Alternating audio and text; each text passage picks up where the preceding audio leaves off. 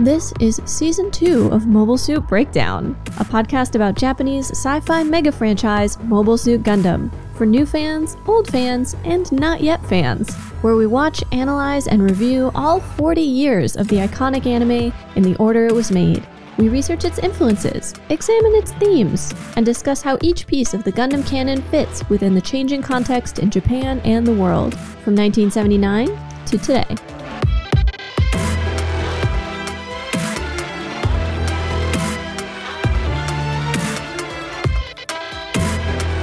This is episode 2.7. Ain't seen nothing yet. And we are your hosts. I'm Tom, lifelong Gundam fan and grumpy space prince. And I'm Nina. Can I just say that Jared does not deserve Lila as a mentor? Nope. Jared does not deserve Lila in any capacity. he does deserve Lila's boot in his face, It doesn't seem to have deterred him any. Which honestly is kind of to his credit.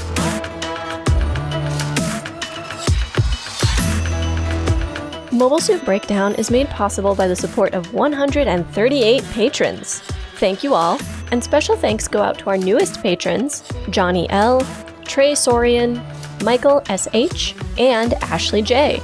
If you'd like to support Mobile Suit Breakdown and get access to our patron Discord, bonus content, and more, you can do so at GundamPodcast.com slash Patreon. Thank you all so much for your continuing support. This week we are covering Mobile Suit Zeta Gundam Episode 6 To Earth, and we research complex post traumatic stress disorder, a uniquely Japanese take on the mother complex, Ajase and Naikan therapy, and solar power from space. But first, for a recap on what happened last week, the Titans News Network.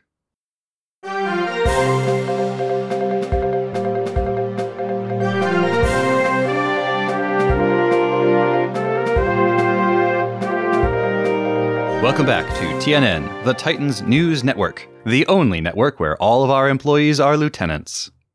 We return now to our ongoing coverage of The Race in Space as cowardly AUG terrorists run in terror from the might of the Titans. The latest development Titans pilots attached to the Alexandria Task Force have reported seeing AUG forces fighting amongst themselves.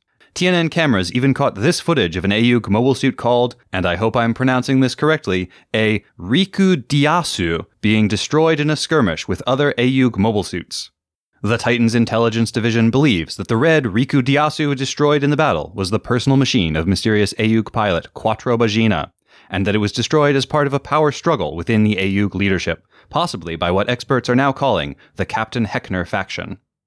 After the break, we'll interview Bask Om, author of the New York Tomes bestseller Why 50% of Everyone Will Betray You and What to Do About It, about why rebel groups like AUG always destroy themselves by splintering into feuding factions, just like Zeon. In other news, brilliant engineer and caring family man Franklin Bidan remains missing somewhere in space.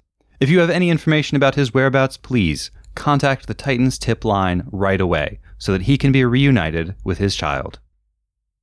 And remember, this is TNN, and gravity is your friend. And now the recap covering Mobile Suit Zeta Gundam Episode 6 To Earth.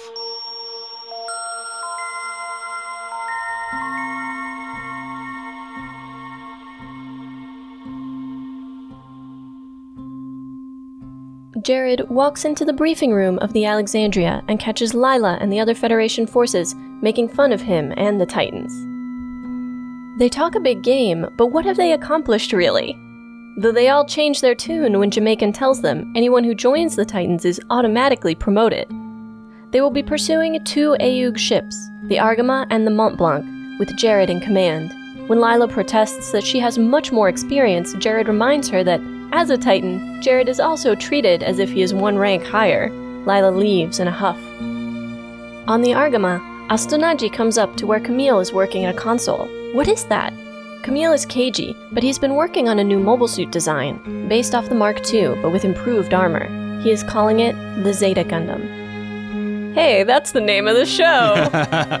Astonaige is admiring the design, but before he can look at it more closely, Camille ejects the disc and runs off.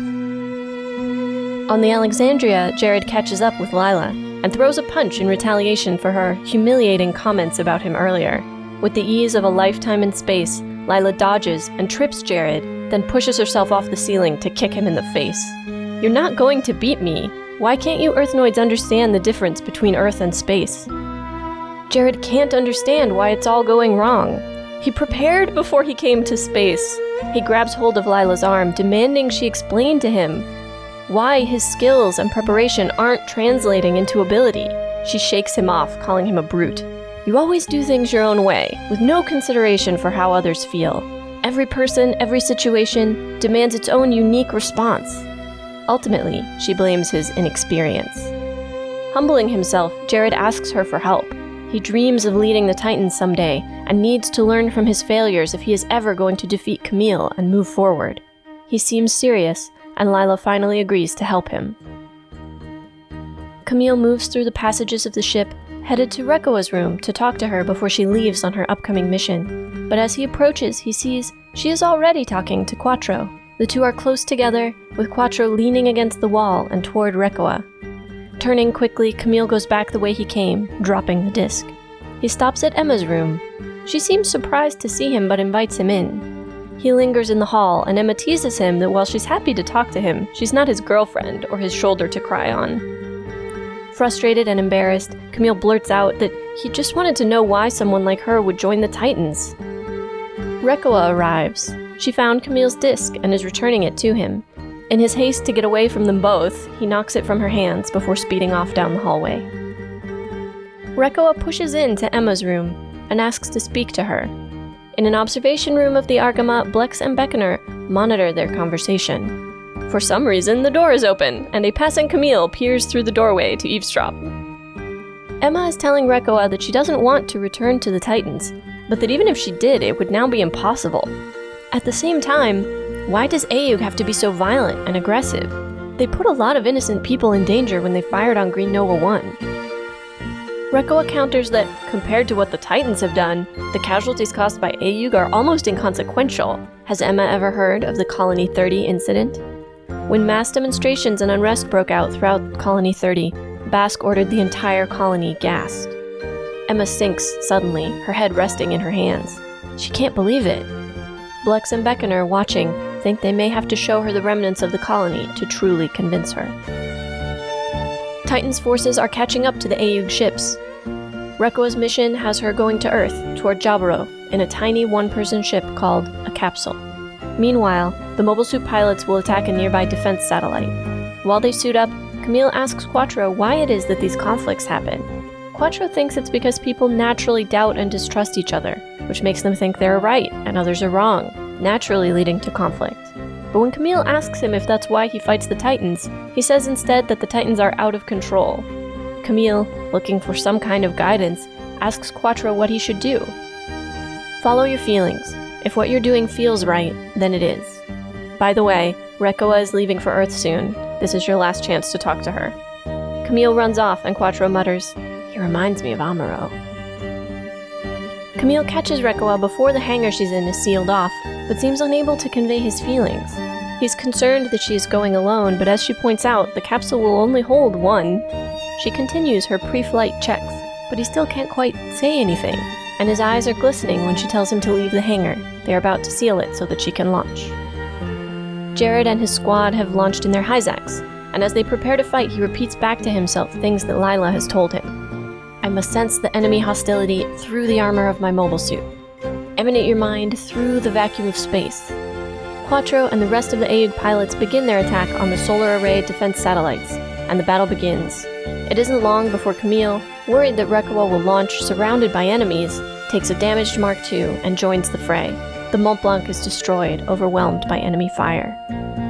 Lounging by a pool somewhere on Earth, Amuro Ray sees a twinkling light cross the sky and feels something. Who's that calling out to me? Jared and Camille fight better than either has before. Faster and more agile, they dodge and attack. Camille slashes off the Hyzax hand with a beam saber and kicks it away, buying Reccoa's capsule time and space to launch safely. Relieved that the first part of Reccoa's mission is a success, he is caught off guard when Jared charges him again, but manages to raise his beam saber in time to slice off the Hyzax arm, when it charges by. The Titans retreat back to the Alexandria to continue pursuit of the Argama and the hunt for Ayug's base. Over South America, that night's sunset is punctuated by shooting stars as the remnants of the Mont Blanc burn up, falling through the atmosphere.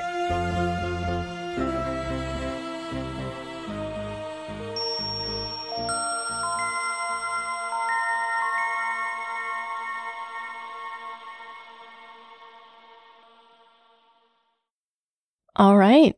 We're going to talk about Zeta Gundam Episode 6 To Earth. Or in Japanese, Chikyu Ken e, which I'm pretty sure just means to Earth. this is definitely the horniest episode of Zeta so far. yes. There's so much flirtation going on in this episode. And feels. Camille cop feelings.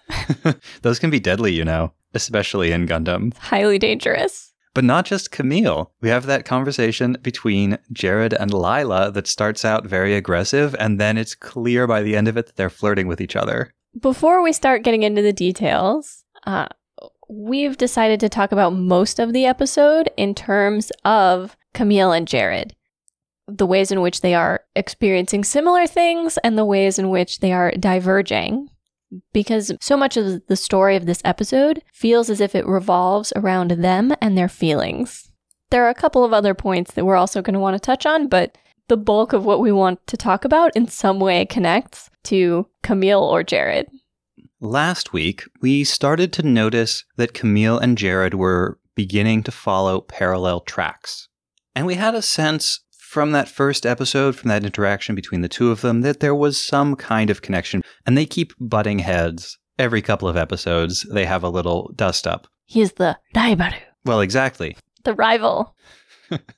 This is where that becomes clear. Because it's this episode when Jared finally says about Camille, I will do anything to beat him. I have to beat him. I will swallow my pride. I will do whatever it takes to be able to beat that guy on the other side. Let's start from the relationships because that's more or less chronological to the episode. We've got Camille working on his super secret mobile suit project that for Mhm. some reason he doesn't want anyone to see, but we know that he's calling it the Zeta Gundam. Hey, I've heard that somewhere before. And he's obviously very excited to go show this to Reccoa. He wants to go straight to Reccoa and show her what he's been working on and show off a little bit for her. But when he gets there to talk to her, Of course, he wants to go show it to Reccoa because he's projecting all of his mom feelings onto Reccoa. Look, I know he's also like attracted to her and there's that weird aspect of it too, but you can't deny he has been projecting mom feelings onto Reccoa. Yeah, but then it gets increasingly edible because he gets there and she's already talking to Quattro. Mm-hmm. And the body language is fairly intimate between her and Quattro. Quattro's doing the like arm on the wall, lean, kind of looming over Reccoa. They're standing very close together. Quattro is expressing his concerns about this mission, you know. And Camille basically turns and goes away in a huff. Like, ugh, some other man is talking to her. This is terrible. I can't handle it. Camille has had bad experiences with men who are attracted to his mother. Camille is definitely projecting dadness onto Quattro in good and bad ways. Anyway, my point is he's clearly feeling some jealousy Mm-hmm. about Reccoa that he doesn't have any grounds to feel. See, I think Camille is feeling more than anything else isolated. He doesn't have any friends here. Like, he's trying to make these connections with Emma and with Reccoa, but he's also feeling like there's no room for him to make those connections if someone else is already there. Which is a it's sort of a false dichotomy, but certainly one that lots of young people fall into. Like, no, I'm your best friend. You can't have other best friends. Right. Like, And Camille has no friends here. He doesn't really have a place on the Argama. They don't have anything for him to do. well, he keeps insisting that he doesn't want to be Ayug. So, what exactly are they supposed to do with him? Well, but they weren't doing anything with him before that. When he first ran away and joined the Argama crew, he seemed a lot more enthusiastic about joining Ayug, but like they just they gave him a spare suit because For safety reasons. right for safety reasons they gave him a pilot suit, uh, but they didn't give him anything to do. He's got no duties. He's got no assignments. He's just sort of superfluous. I would say that it seems like their intent is eventually for him to undergo training of some kind so that he can be a pilot.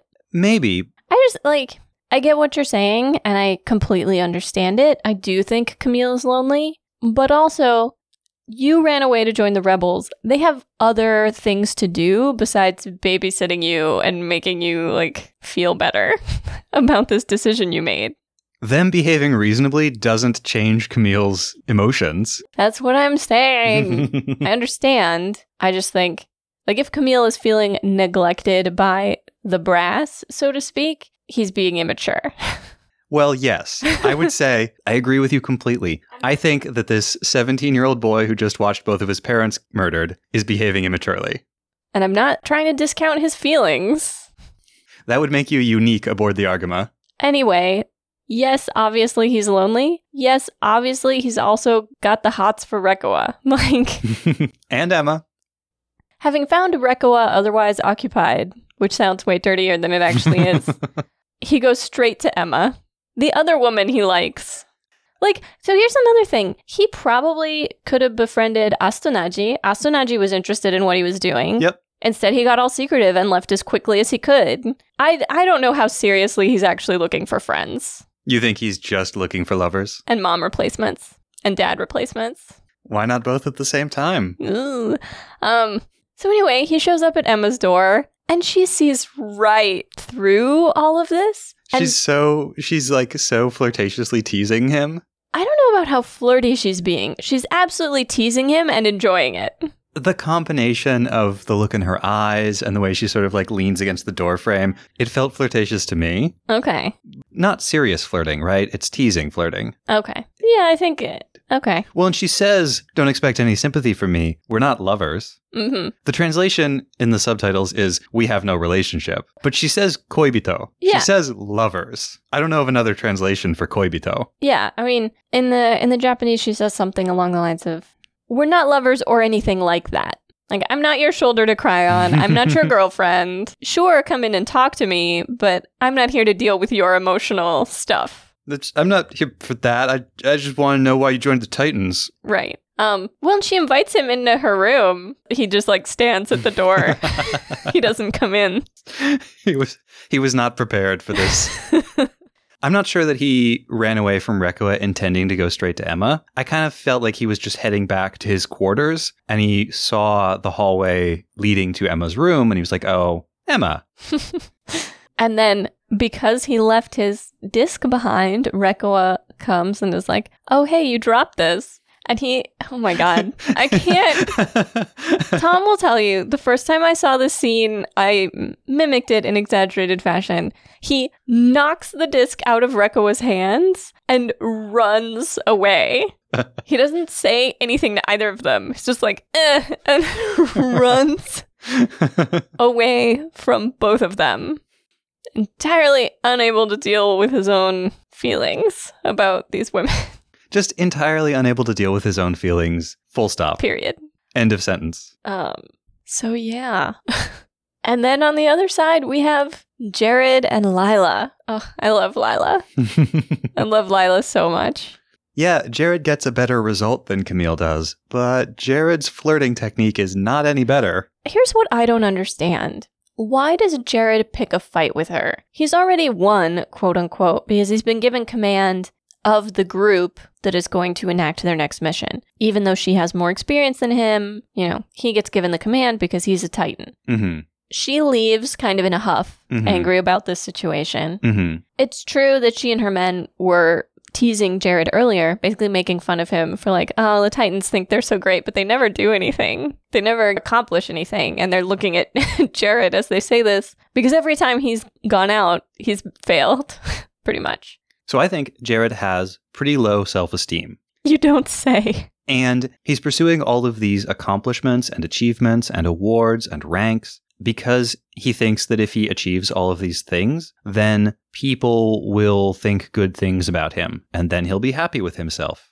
And Lila is there with a needle poking holes in that balloon of delusions because even though Jared is a Titan and higher ranked and in command of the mission, Lila still doesn't respect him. He craves that respect and he needs to believe that if he can just rise high enough in the army, if he can just become the biggest Titan of them all, then everyone will have to respect him. And Lila's just like, no, nah, boy. Well, and and with good cause, right? He takes a swing at her. She kicks him in the face, which I love to see. Um, and proceeds to explain to him that if he insists on fighting her, he's going to lose and it will be embarrassing.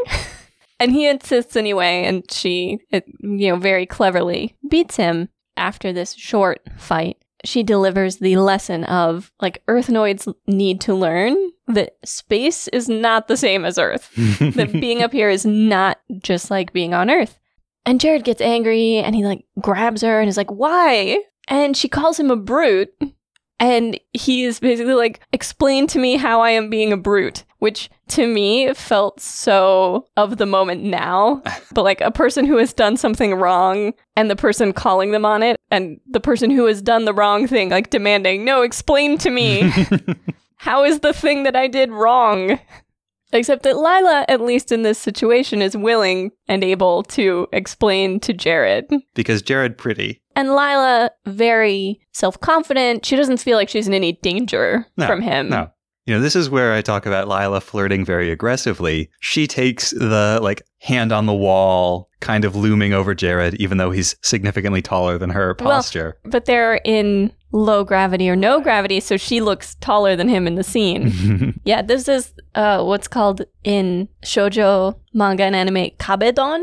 It's usually a guy leaning towards a girl, so she's trapped between him and a wall and his arm. Uh, but here it's Lila doing it to Jared. And she starts explaining to him, you have to take into account other people. You can't be solely obsessed with your own actions and your own performance. You have to think about the other people you're interacting with. And that's true for mobile suits. And then very quickly, this becomes talking about sex, Yeah, or at least about romance and relationships relationships. And ultimately, she agrees to mentor him, basically. And it does seem as if a lot of that has to do with his ambition. You know, he, he tells her he needs to win, and she's like, Why? Why do you need to win? And he says, Because I want to lead the Titans someday. I have this dream of someday being in charge of the Titans. And she's like, Okay, I'll help you out. Which is in, in a lot of ways a contrast to Camille's relationships where Nobody cares about him. I think Reccoa cares about him very much. I think Reccoa does not want to give him the wrong idea. Mm. She doesn't want to give him false encouragement.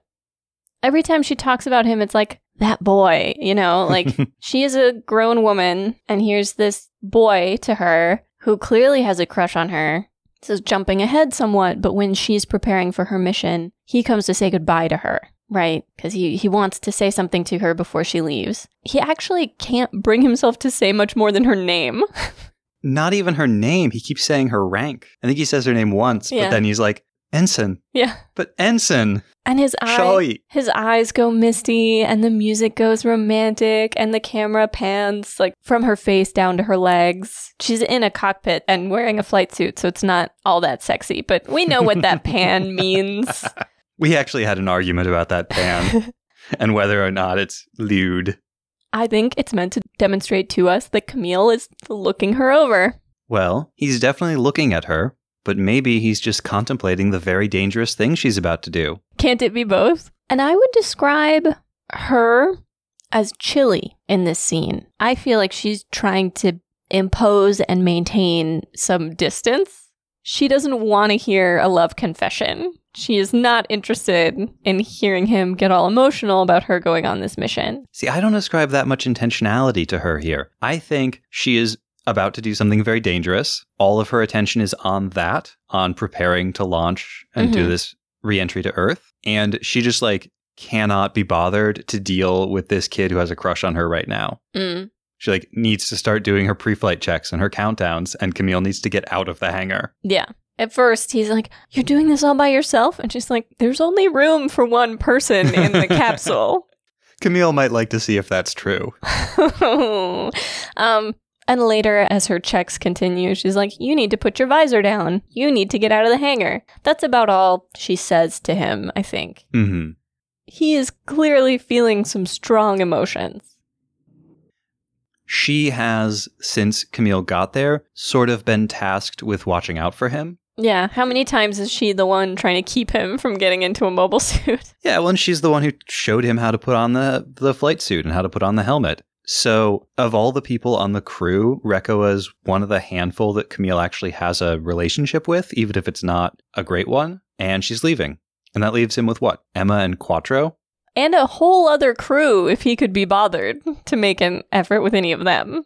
Like, this is another story you learn as you get older. Just because you want to be friends with someone doesn't mean that they have to want to be friends with you. I agree with you that Astonaige probably wants to be friends with Camille. I don't know about anybody else there. Well, we can't say. We haven't seen any interactions there, have we? No, we haven't.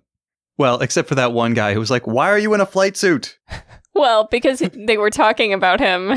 he was like, Yeah. oh no. They thought they were talking about him behind his back. Well, But it turned out they were literally talking about him directly behind his back. poor Camille. Hey, I introduced myself last episode as the number one Camille apologist. I'm on record. Yes. Say it. I feel mean for not liking him, but I don't like him. You don't have to like him. You were never him at any point in your life. but I like you. You like me now. You didn't know me when I was Camille.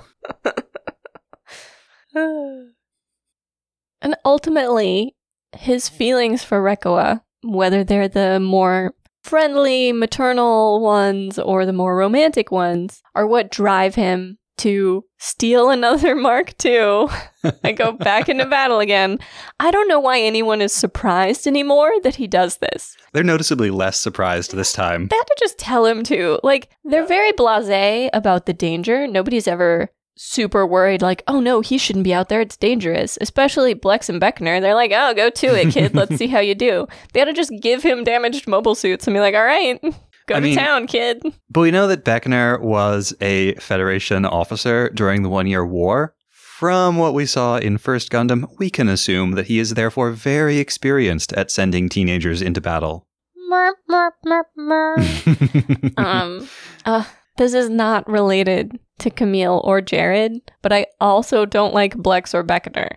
I feel as if they vacillate back and forth between being kind of smarmy, like, meh, our plans, sneaky plans, good plans, and then, like, in a panic. Every time there's a battle, they're both like, why isn't that done already? Don't tell me it's impossible. Do the thing. Why is no just shitting? Blah, blah, blah. like, well, they're often sort of low key fighting with each other, mm. giving contradictory orders. Blex, very early on, like one of the first interactions between the two of them that we saw was Blex ordering Beckner to put on a normal suit and Beckner just ignoring him.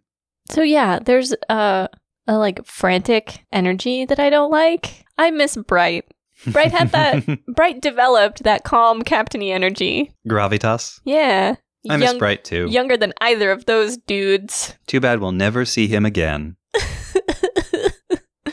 This time, though, when Camille grabs that Mark II, he is making 100% the right call. You can argue in some of his previous outings about whether he made things better or worse, but this time, Ayug is in a pretty desperate situation when Camille goes out there. And if not for Camille fighting with Jared in what is sort of the climax of the episode, the point where their two parallel storylines actually intersect, which is a thing that parallel lines never actually do. Hmm. but But they're not always parallel. Sometimes right. they contradict. so this is the point where their storylines intersect with the climactic battle between Jared and Camille, where we see both of them fighting in a much more exciting way that also seems to convey a lot more skill on both parts. Absolutely. But if not for Camille going out to fight Jared, chances are good the Argama would have been destroyed along with the Mont Blanc. Well, and most significantly for Camille, Reccoa would not have been able to get safely into the Earth gravity well. Right.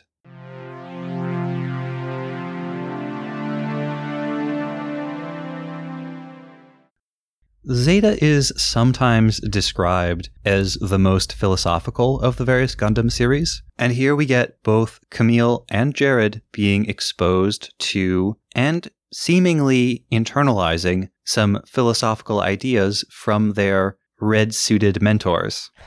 From Char and Lady Char.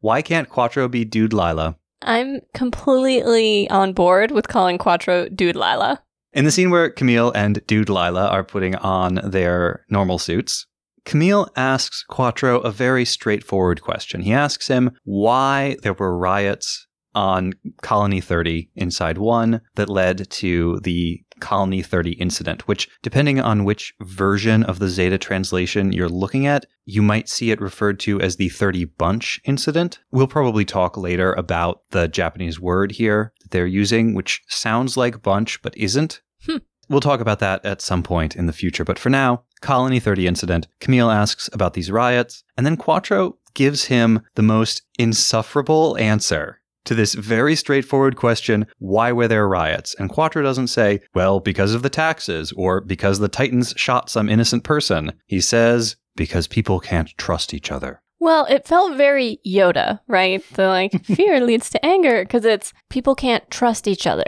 which leads them to have all these doubts about each other's intentions, which lead them to think other people are wrong about things. And once you've decided someone is wrong about something important, it's going to inevitably lead to conflict. Yeah, but like tax policy or Freedom of speech or Like, freedom w- of movement. why why riots? And we never get an answer to that. Quattro is not interested in giving an answer. Maybe he doesn't have one. And then when Quattro has explained his philosophy on why conflict exists, Camille asks, "Oh, is that why you're fighting the Titans?" And Quattro says, "No, that that doesn't apply to me. I'm different. I'm fighting them because the Titans need to be stopped." He doesn't say that it's because he's different. He no, but he does tell Camille that the universal rule of human interaction that he just laid out does not apply to him in this situation. Right. The Titans are out of control and need to be stopped. And I'm the one to do it. Dramatically puts helmet on over mullet. Camille goes on to ask, Still alive, Dad? then what should I do? and he gets a similar Yoda esque comment like, Well, how do you feel about what you're doing right now? Basically, like, follow your feelings. If what you, if whatever you're currently doing feels right, then it is. Which is what drives Camille to go try to talk to Reccoa before she leaves. Although it's also Quattro letting him know, like, oh, she's going to be leaving soon. If you want to talk to her, now's the time. I was about to say this isn't actually related to philosophy, but it is in this scene, and so we need to talk about it. But now that I think about it, I think it is related to the philosophy conversation, because when Camille leaves, Quattro says, he reminds me of Amuro Ray. Which, if Quattro is in fact Char Aznable, as Nina keeps insisting, despite all evidence to the contrary, that's a weird kind of ominous thing for Quattro to be saying about Camille, since he could have instead said, He reminds me of that guy I tried repeatedly to kill over the course of a year, the one who wouldn't join my new type army. I wonder if he'll join my new Ayug type army. It's worth remembering, though, that Char really thought that he and Amuro had common interests and that they could possibly find common ground. Like, he, at the beginning of their battle conversation, thought he was going to be able to bring Amuro over to his side. So he probably sees some of the same potential. But you've also got Amuro not really caring about the army, not really caring about the wider battle, wanting to be in it for his own reasons. And it's becoming more and more clear that that's also how Camille feels. He doesn't, for all his hatred of the Titans, he doesn't have a strong enough feeling about one side or the other to support it outright. And he has so many negative feelings about, like, he probably wouldn't call it this, but the military industrial complex. that the fact that both sides are fighting forces means he doesn't really want to be part of either. That reminds me of last episode during the inadequate grief counseling scene when Quattro talks about how Char thought it was really important to overcome your own personal feelings.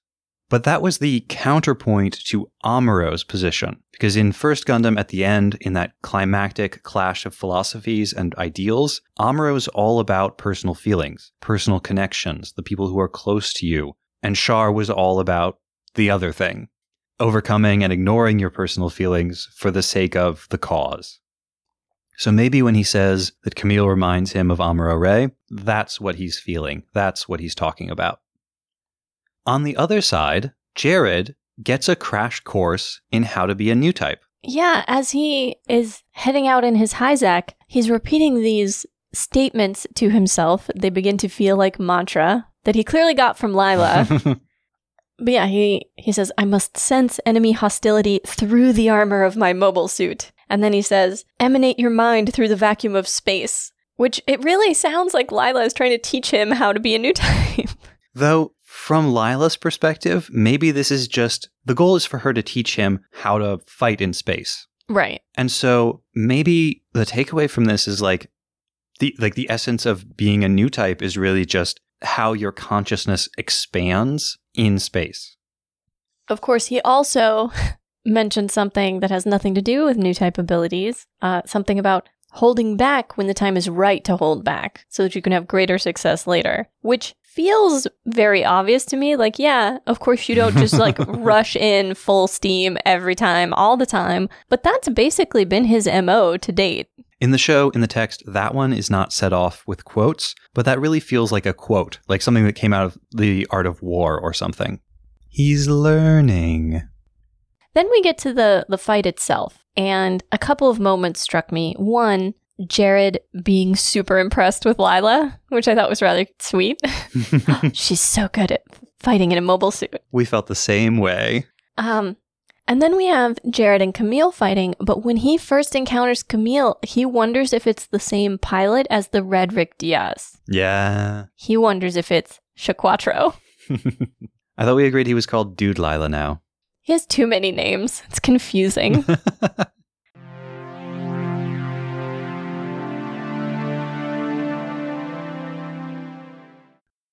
As always, we have some miscellaneous notes to close out our discussion of this episode. Earlier, we touched on the Colony 30 incident, but the conversation between Reccoa and Emma, that is the first we as the audience are hearing about it, feels very important. Besides the actual content of the conversation, which is very significant, and the fact that Emma keeps emoting extravagantly to show just how important the content of the conversation is, one of the big hints for how important this conversation is is that we aren't just watching it. We watch Camille watch Blex and Beckner watching it. Those additional layers of observation emphasize how important the conversation is. It seemed when we were watching like you might disagree with my read on this, but point one, I think obviously there's a camera in Emma's room. Of course.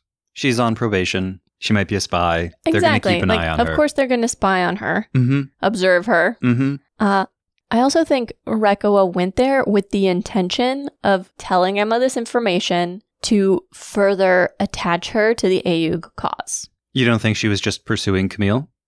She may have gone in that direction to talk to Camille, but I think the whole like, oh, I'm leaving soon, would you watch my plants? is an excuse to get into Emma's room and talk to her further. Perhaps it was not planned out. Certainly, Blex and Beckner are surprised that she's in Emma's room. It may have been more of a, oh, I have an opportunity here. mm-hmm. But that's sort of the weird thing, isn't it? When Camille approaches this little surveillance station, what he overhears them saying is, We've located Ensign Reccoa. She's in Lieutenant Emma's room. So it was Reccoa they were trying to snoop on. I don't think they were snooping. I think they're looking for her because she's supposed to be getting into a capsule and going on a mission. Then why not just announce over the PA and send Reccoa to the hangar? No, I think they were snooping on her. I disagree, but I guess only time will tell. Hmm. We get another little bit of philosophical disagreement here. The two women are talking. Emma says something along the lines of, I don't want to be a Titan anymore, but even if I did, I couldn't. but I also don't see why Ayug has to be so aggressive. You know, why did Ayug have to open fire on a colony full of innocent people? Right. And I don't, I do not like Reccoa's justification No. Reccoa's justification for this is really bad. because it boils down to, well, the other side kills a lot more people. So the fact that we killed a few people, it actually doesn't matter. A drop in the bucket, as it were. I have some questions about Reccoa's math here. Like, what is the ratio of innocent deaths that Reccoa feels would be acceptable for Ayug here?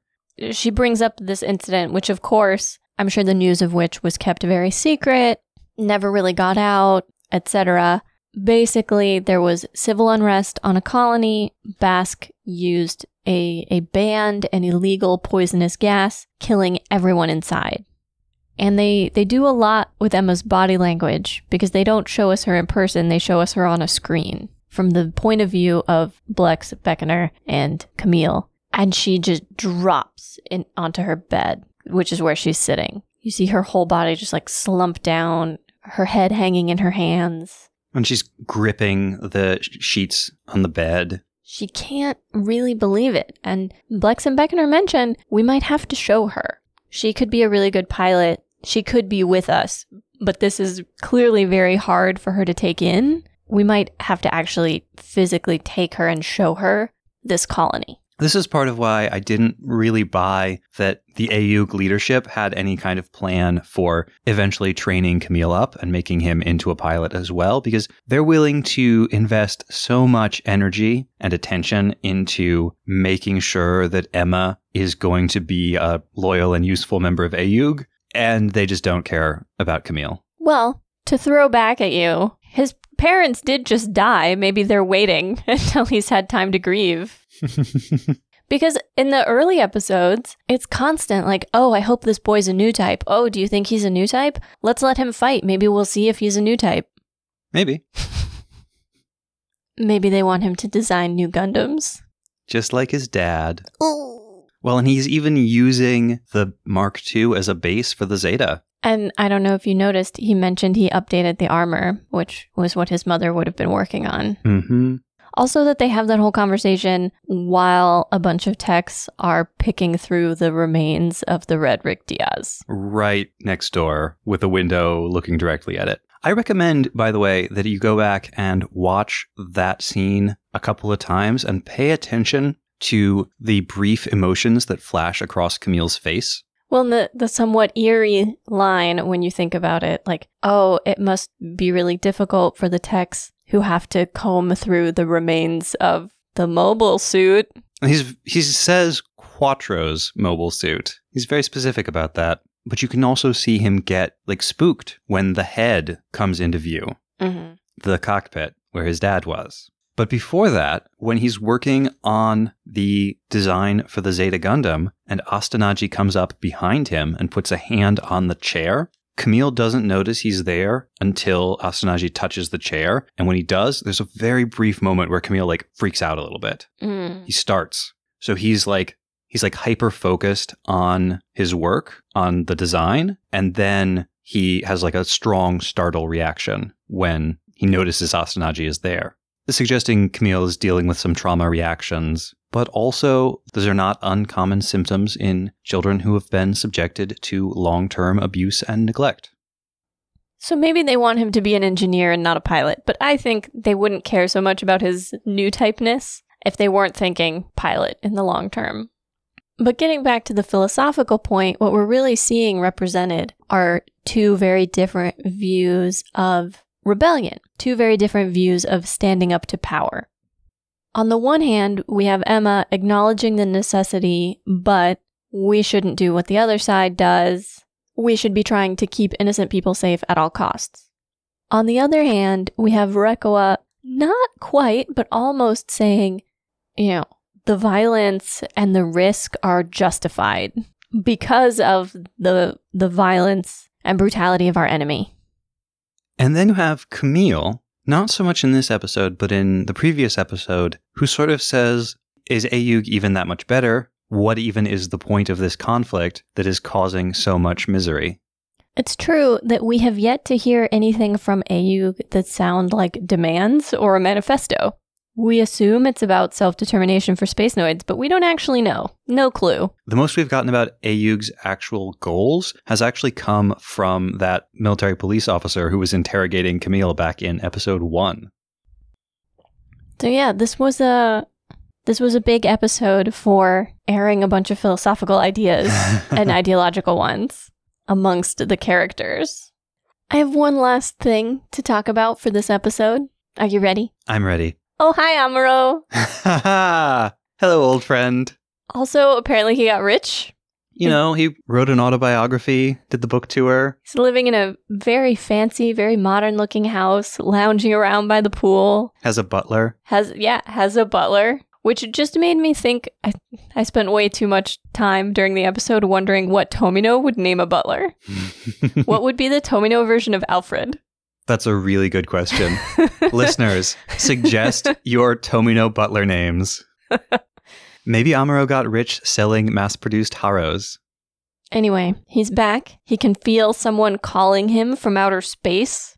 It did seem like Amuro just spends all of his time lying next to his pool, staring up at space, waiting to get that call. Wherever he is, there's a power outage. I don't know why that's relevant or there's a line about that, Oh. but apparently. Because uh, the mission that Quattro and the other Rick Dias pilots were on was to blow up a solar power satellite. Oh, I assumed. I, I could tell that the satellite was solar powered, but I thought those were defense satellites because they shoot at They the have mobile suits. Yeah, but there's also a solar battery there. They destroy a couple of satellites during Okay. that this episode. Um, but I'm pretty sure one of the satellites is like collecting solar power out in space And where you don't have to worry it- about the atmosphere and then beaming it down to Earth. Yeah. That might be a good beaming research. Beaming the power down. To Earth. no, that's Earth. a that's one of the ways they do it.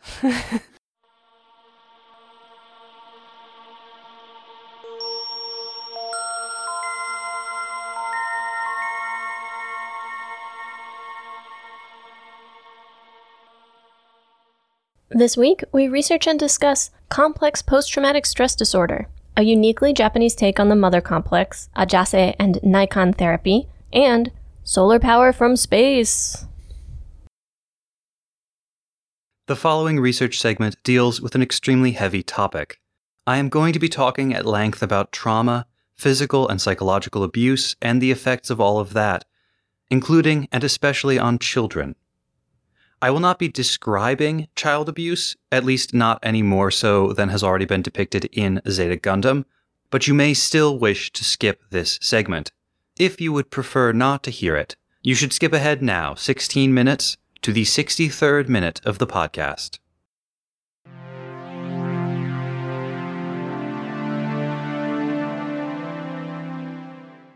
Back in season 1, episode 9, when Amuro was having his first major breakdown and Nina was talking about attitudes towards corporal punishment in Japan, I presented some information about the symptoms experienced by people in the wake of a traumatic event. These are powerful, life altering symptoms that, if they persist in the aftermath of the trauma instead of fading naturally away, become post traumatic stress disorder, or PTSD. Much of what Amuro does and says in the first third of First Gundam demonstrates the severe effects of the trauma on him, and much of what audiences and fellow white based survivors alike find irritating or irrational about him becomes completely understandable when viewed through the lens of his trauma. For all that the AUG leadership views Camille as a potential successor to Amuro's legacy, a kind of Amuro Mark II, his personality and behavior are very different. Indeed, in some ways, they are total opposites. At his lowest points, Amuro refused to get into the Gundam, and Camille can't be kept out of it. While Amuro was prone to depression and withdrawal from the world, Camille swings wildly between grief, rage, and obvious, desperate hunger for attention. Perhaps the biggest thing they have in common then is that audiences just can't stand them in the early parts of their respective shows. If you've been around the Gundam fandom for a while, you've definitely heard the same complaints about both of them more times than you can count. So, Amuro was dealing with the massive trauma of the Zeon attack on Side 7, and the massacre of practically every person he had ever known, not to mention the things he himself was forced to do in the wake of the attack. But Camille was already acting like this before the Ayug attack on his home colony. The deaths of his parents were certainly traumatic, but those came in episodes 3 and 5 of the show, and while they do seem to have pushed him to emotional and behavioral extremes, he was already like this when we found him. So, what explains just everything about Camille? For him, the situation is a bit more complex. But first, some background. The term post traumatic stress disorder, as well as our modern understanding of the condition, developed in the late 1970s largely in response to the massive number of American Vietnam War veterans who were still struggling with the after effects of their experiences during the war. This is not to say that PTSD is a new phenomenon. Historians have identified what sounds very much like PTSD in soldiers at least as far back as the Assyrian Empire, a thousand years before the Common Era. That's incredible. Just from like diaries or records? Wow. And art and other stuff. You, know, you look at like the rages of heroes in the epic poems. Mm. And there are records of Assyrian soldiers who would do three year tours as soldiers and then would come back, and the difficulty of readjusting to civilian life. Yeah. While there is an undeniable link between combat and PTSD, any traumatic event can trigger traumatic stress, and anyone can struggle in the aftermath of that. Psychological trauma is, by its nature, overwhelming. And in those who develop PTSD, the brain's reaction to the trauma creates major changes in the biochemistry, functioning, and even the anatomy of the brain, as well as throughout the body. Like a river that, during a catastrophic flood, washes away its banks and changes its course, there is no way to undo or get over PTSD. It can be managed, and with proper treatment and support, the brain can grow and change in positive directions too. But what happened will always have happened. All of that describes PTSD in its conventional presentation, as a reaction to a single massively traumatic event. Besides wartime experiences, these traumatic events can be things like natural disasters, the deaths of loved ones, serious illnesses, miscarriages, and childbirth. Most of what happens to Amuro fits into this mold, as do the deaths of Camille's parents. But even before that, Camille was demonstrating the symptoms of a related condition, complex post traumatic stress disorder, or CPTSD. Now, to be clear, CPTSD is a relatively new idea and still somewhat controversial. It is not included in the Diagnostic and Statistical Manual of Mental Disorders, aka the DSM, which is published by the American Psychiatric Association and is sort of like the Bible for mental health, both in terms of its influence and because it is a lightning rod for controversy. However, CPTSD is included in the draft version of the World Health Organization's International Statistical Classification of Diseases and Related Health Problems. And there is a growing body of literature and research about the ways in which it is similar to and distinct from PTSD. The key distinction lies in the nature of the trauma that caused the disorder. While PTSD is usually caused by a single major traumatic event, CPTSD develops as a product of prolonged and repeated interpersonal trauma. So rather than appearing in the survivors of natural disasters or human made calamities, CPTSD is associated with concentration camp survivors, sweatshop workers, victims of kidnapping, slavery, and human trafficking, victims of extreme bullying, and escapees from cults. All of these are typified not just by the prolonged and repeated nature of the trauma, but also by the feelings of terror, worthlessness, and above all, helplessness and impossibility of escape that these situations create. There's no evidence that Camille has experienced any of those things.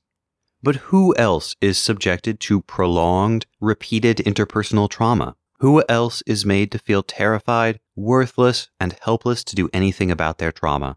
The most common forms of chronic trauma that are associated with CPTSD are the physical, psychological, and sexual abuse and neglect of children, as well as intimate partner violence, which can traumatize children even if they only witness it. There is good reason to believe that children are less likely than adults to develop conventional PTSD after a traumatic event, but they are much more vulnerable to CPTSD, and it can completely alter a child's persona right when it is developing. Rather than showing a sudden change the way an adult might, they are seen as simply being disruptive or withdrawn by nature. And so the real roots of their trauma go unaddressed. As one researcher put it, they are left to lose their futures bit by bit. We know that the recently deceased Lieutenant Franklin Bidan was physically abusive to his wife and his son because we witnessed that in the show. And despite its superficial similarity to the interpersonal violence within the White Base crew in First Gundam, the famous Bright Slap, it's clear that this violence is different. This is abuse, and Franklin is an abusive bully who expresses his humiliation and rage by striking whichever member of his family is closest. Neither Hilda or Camille acts surprised when he does this. These are not isolated incidents. This is not new behavior. And we can be confident that the physical violence we're seeing is only one manifestation of the abuse and the neglect in Camille's childhood. Incidents of abuse are never standalone events. Franklin did not transform into a magnificent father figure once his arm was tired. Trauma, especially for a child, invariably involves a feeling of not being seen, not being understood, of being ignored. This is part of why the typical reactions to threats run the gamut from fight or flight, which are both ways of taking control of your own safety when no one else will, to fawning and freezing, strategies that are designed to convince someone else to protect you when you yourself are helpless. You've probably heard of the fight or flight reaction, but fawning and freezing are part of the same instinct, and they are just as much a natural part of how humans respond to threats. A child who is trapped in an abusive or neglectful situation and who is entirely dependent on the caregivers who are themselves the source of the trauma, who is unable to escape, will make the internal adaptations necessary to survive an intolerable external situation. After all, where could Camille have gone? What could he have done? These internal adaptations include developing a powerful sense of loyalty to their abusers, who are, after all, all that they have in the world. They may go to great lengths to try to maintain their connection to their abusers, but what they are forced to do or accept in order to please their abusers can cause intense personal shame.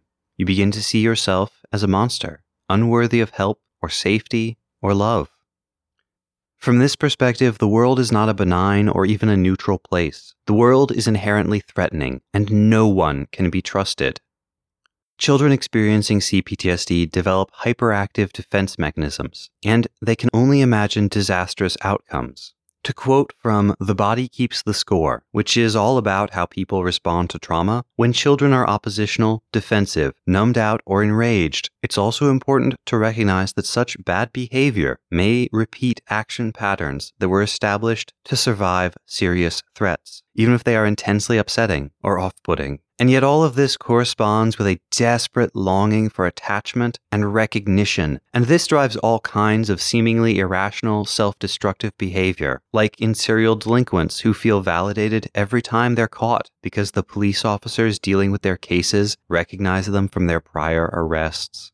It can manifest in risky and age inappropriate sexual behavior, as well as a craving for touch, which is paradoxically mixed with the fear of any physical contact. So now let's talk symptoms and Camille. Problems with emotional regulation, experienced as explosive, uncontrollable anger, often in response to extremely minor provocations. Intense frustration in response to small setbacks.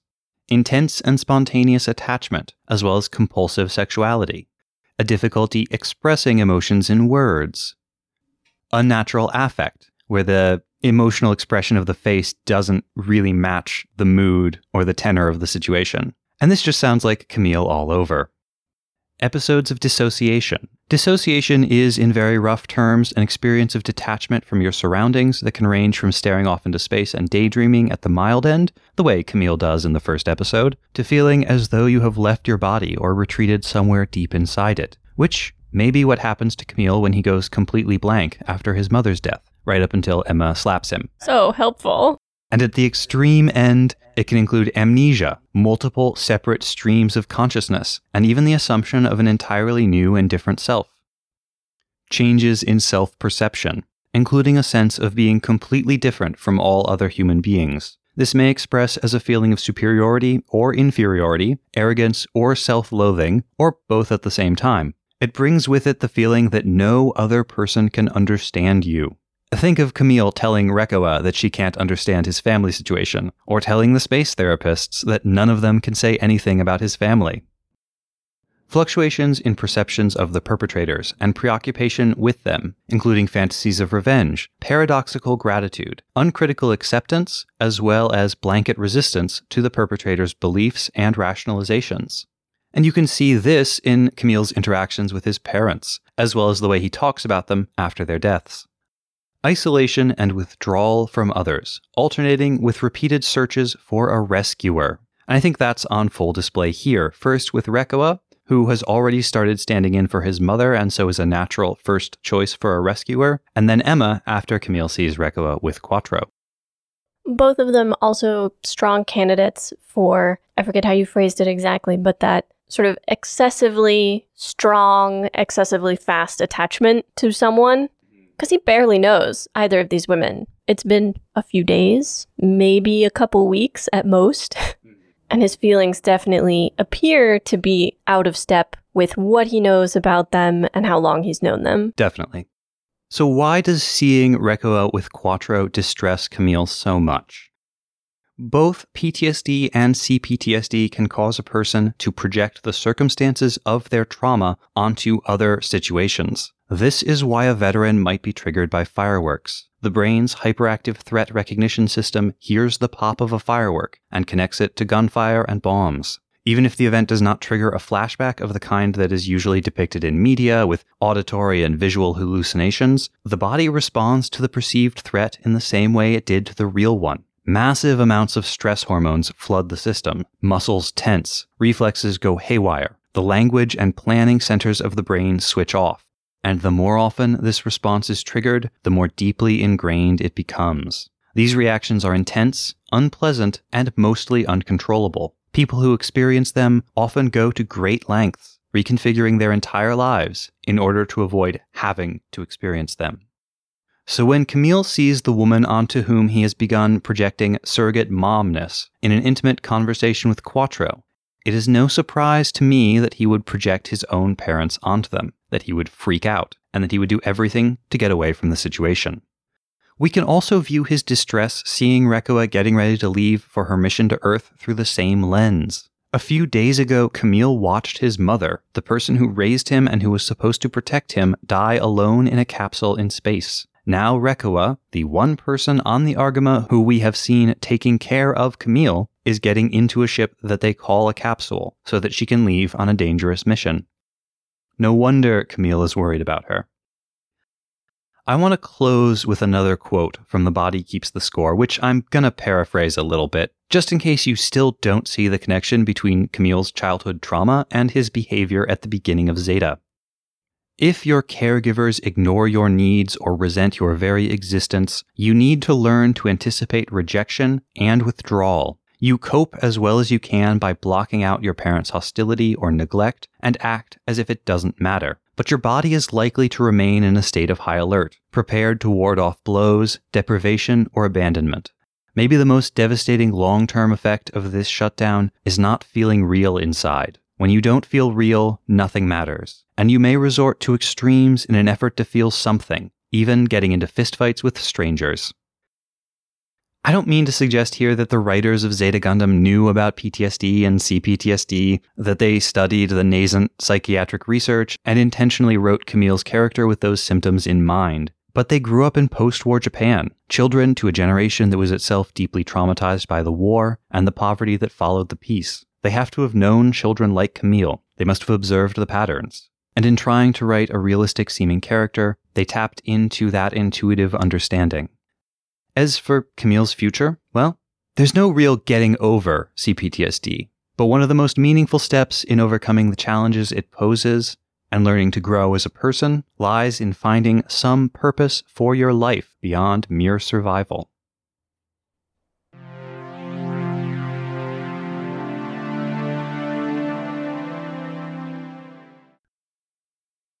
When I was researching Japanese parenting last week, a paper came up that after a quick skim, I knew I would have to revisit. A paper discussing Naikan and the Ajase complex. Naikan means literally inner looking and is a formalized therapeutic practice of self reflection often used in conjunction with other therapies and mental health treatment in Japan. It was created by Yoshimoto Ishin, a devout Buddhist of the Jodo Shinshu sect, which is part of Pure Land Buddhism and the most widely practiced branch of Buddhism in Japan. He felt driven to a certain amount of asceticism and decided to perform mishirabe, which is a kind of sensory deprivation. You spend a period of time in a dark cave with no food or sleep or water and spend the whole time engaged in self examination. He created Naikan in the 1940s to make that kind of introspection that he experienced during Mishirabe more accessible to other people. Easier, a little softer, more secular. there are many different ways to practice it, but the most intense form involves a week long retreat that is almost entirely silent. You only ever speak to the facilitator. Naikan uses three questions to structure your thinking. You choose an important relationship in your life and you ask yourself, what have I received from person X? What have I given to person X? What troubles and difficulties have I caused person X? What troubles and difficulties has person X caused me is deliberately left out. Ishin thought humans were very good at thinking about that question already, and too much focus was actually responsible for a lot of our day to day unhappiness. You are trying to look at yourself from the perspective of another person who is an important part of your life. The first relationship considered in this way is usually that between the person doing Naikan and their mother. Family relationships are assumed to be both emotionally complex and closely associated to our sense of self. And remember how last week we discussed that in Japan at this time, mother love and the mother child relationship was considered to be special and of critical importance to a person's development. Within Japan, there are some deeply skeptical views of Naikan uh, that it's inherently conservative, that it plays on cultural feelings of guilt, that it's founded in an old fashioned conception of the mother child relationship, um, that it supports and reinforces traditional morals and social values. Basically, that it's a process of re socialization. Like, oh, there's something wrong with you and you're not fitting in, and we're going to bring you into harmony with your mom again, and then everything will be fine. Uh, a lot of people consider that it's unsuitable for modern Japanese people, and it's sometimes teasingly called nakikan or crying practice. Is the idea that after three days in silence, thinking about these ideas, you just start weeping? And that there's this idea that as you think about your mother as a person and the trouble you've caused her and everything you've received from her, you feel spontaneously guilt for whatever those troubles have been, as well as forgiveness for whatever resentments you carry towards her. And so it's this like, oh, I'm so sorry, mom. Like, yeah, that it's that it ends up being about feelings of uh, grief and grief and guilt and wanting forgiveness for whatever the things are that make you feel that. The paper I found takes a slightly different view through ethnographic study, which is to say, interviews with clients and practitioners, and personal experience of Naikan as a participant and an assistant practitioner, the author comes to the conclusion that Naikan leads a person to a new understanding of themselves and their relation to the people and the world around them in a manner that's more rooted in Buddhist tradition than in modern Japanese social norms. This is where the Ajase complex comes in. The Ajase complex was first described by Heisaku Kosawa in a paper he presented to Sigmund Freud in 1932 while he was studying at the Psychoanalytic Institute of Vienna. It was later further developed by Kosawa's student Okonogi Keigo, and it's based on a story from Buddhist scripture. Queen Idaike is concerned about losing her youth and beauty and wants to give birth to a son to protect her status. A prophet tells her there's a hermit in the forest who will be reborn as the king's son. The queen goes to the hermit, uh, but wanting to speed this process along, kills him. so she has effectively killed her son, though it is in a past life. Mm-hmm. Just before he dies, the hermit tells her that when he is reborn as her son, he will curse his father.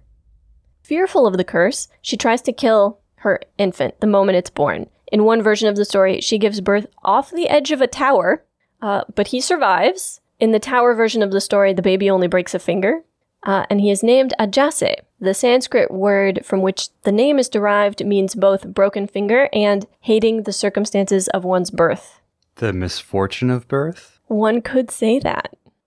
Ajase grows up relatively happily until Devadatta, a cousin and enemy of the Buddha, tells him about his mother's attempted infanticide. This happens totally coincidentally, I'm sure, when Ajase is in his adolescence. His idealized image of his mother is destroyed. He imprisons his father and tries to kill his mother, but is stopped by one of his advisors. His father starves to death while imprisoned, and Ajase begins to feel guilt over his actions toward his parents. At this time, he contracts a horrible skin disease. In addition to looking awful, it causes him to stink and no one will come near him, except his mother, who tries a variety of treatments but nothing works. Finally, she goes to the Buddha for help. It is while talking to him that she acknowledges her own misdeeds in killing the hermit and attempting to kill her son.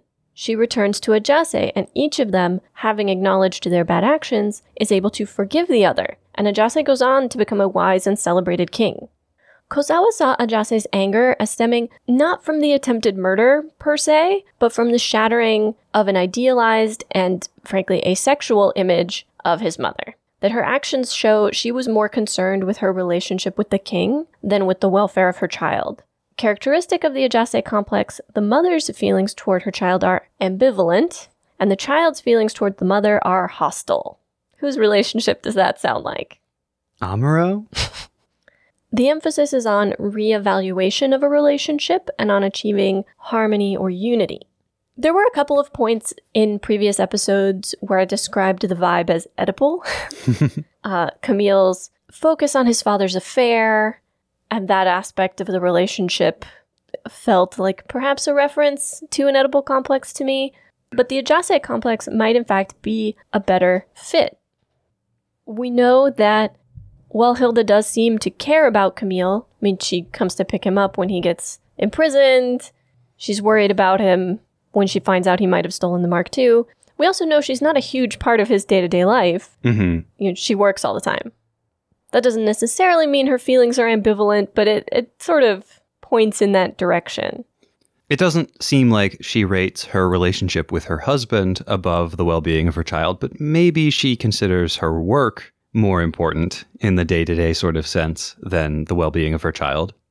I do see sort of seeds of the Naikan model in some of what Camille says after his parents' deaths when he's talking about they were people who did their best. You know, he he acknowledges that they were bad parents to the point where he hesitates to even call them parents, but there's also a degree to which he seems to want to forgive them. So I would like to clarify, I would never tell a person who's experienced abuse or trauma at the hands of another person that they should forgive that other person. that is not my call to make. Uh, the position of Naikan as a practice is that the ability to forgive someone and to sort of recognize them as a person, a whole person with their own faults and problems, allows you to let go of resentments that actually harm you in your life. Like you said, very Buddhist. Yes. And one of the sources I read acknowledged you wouldn't, strictly speaking, have to start from the maternal relationship. If that's not a good relationship to work with, you could pick some other significant relationship in your life. But it's clearly very central to this story. I also found myself through both Tom's piece and this one thinking about Camille projecting sort of motherliness on Reccoa and the possibility that his focus on her is an attempt to resolve that relationship, to resolve that conflict, because he's never going to have it with his parents, right? We we get a sense that part of his grief over his parents' death is now it can never get better. It can never that relationship can never be anything but what it was. There's no chance for it to change or evolve in any way. Mm-hmm. And by reenacting parts of that with people around him, he gets to try to fix it, to have it be something better he gets to attempt a successful rescue for a capsule. Mm-hmm.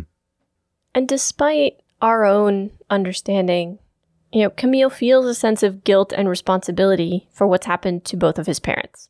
And that's not rational necessarily. Like, they were adults and they made decisions about their lives. and, you know, we could just as easily lay that blame on the Titans, but Camille clearly feels and expresses personal guilt and responsibility and there's no opportunity for him to experience forgiveness either.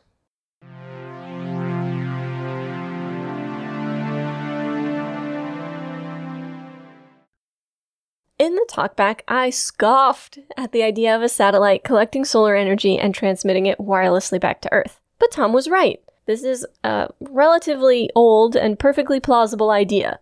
The solar panels would collect sunlight in space, the amount of solar energy that could be collected would be much higher than solar panels on Earth. There's no day night cycle or seasonal cycle to worry about, no cloud cover, and no atmosphere to absorb or refract as much as 30% of the energy. The satellite would then convert that energy to microwaves, which would be collected on Earth. Isaac Asimov actually wrote about this basic idea in a short story in 1941, and the first more practical and scientific proposals came out in the late 60s and early 70s.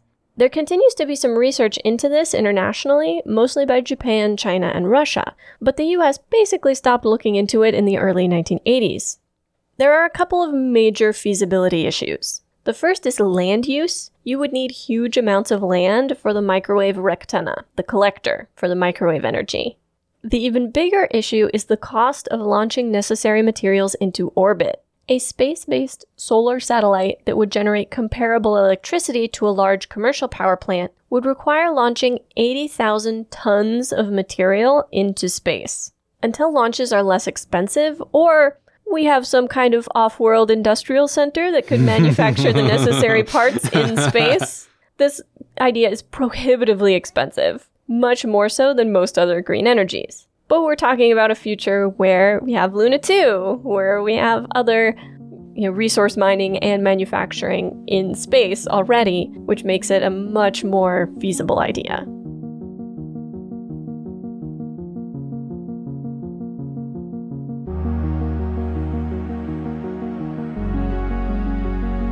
Next time on episode 2.8, Pilgrimage, we will watch and discuss Mobile Suit Zeta Gundam Episode 7 and Imaginary Beings created by Media Hype. Brendan Fraser in The Mummy. Future Shower. Ayug needs an HR department. I shall call her Ponytail. This time, the apples are apples. Lila does Lila stuff, Jamaican does Jamaican stuff, Jerid does Camille stuff, and Camille does Amuro stuff. And Childhood's End. You will see the tears of time. How do you like them apples?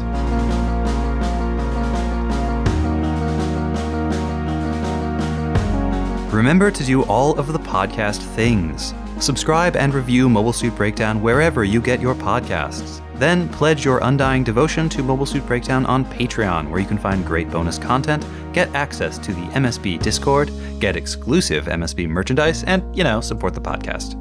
You can also follow at Gundam Podcast on Twitter and Instagram, and like us at facebook.com slash Gundam Podcast for all kinds of extra content. And you should always check out our website, GundamPodcast.com, for all of our episodes, show notes, watch list, wish list, some other lists, and more. Plus, you can always email your questions, comments, and complaints to GundamPodcast at gmail.com. Or just shout your wrong Gundam opinion to us in person by coming to scenic New York City and yelling, Actually, the reason Camille didn't want Reccoa to leave is because he wanted to take the reentry capsule himself and get off this ship and away from these lunatics. On any busy street corner. We'll totally hear you. The intro song is Wasp by Misha Dioxin, and the closing music is Long Way Home by Spinning Ratio. You can find links and more in the show notes. And thank you for listening.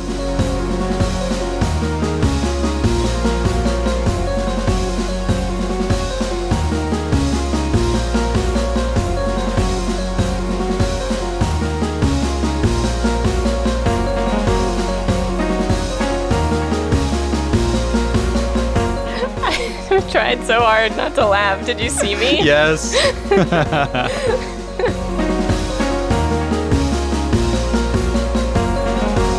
New York Tomes was some choice writing. you feel inspired by that? Oh my god.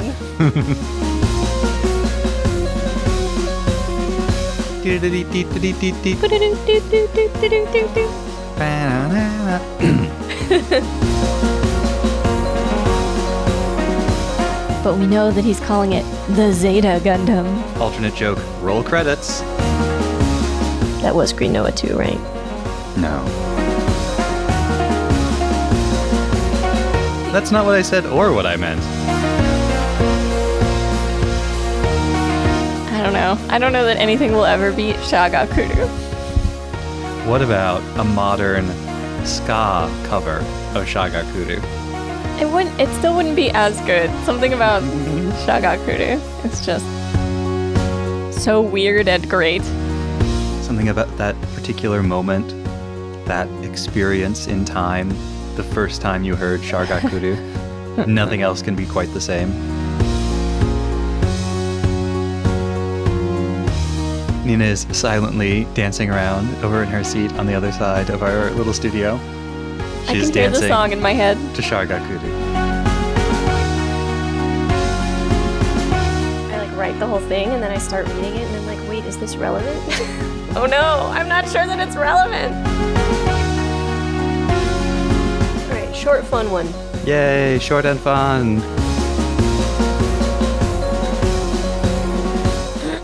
Oh no, cookie mouth. Yep, it's affecting me too.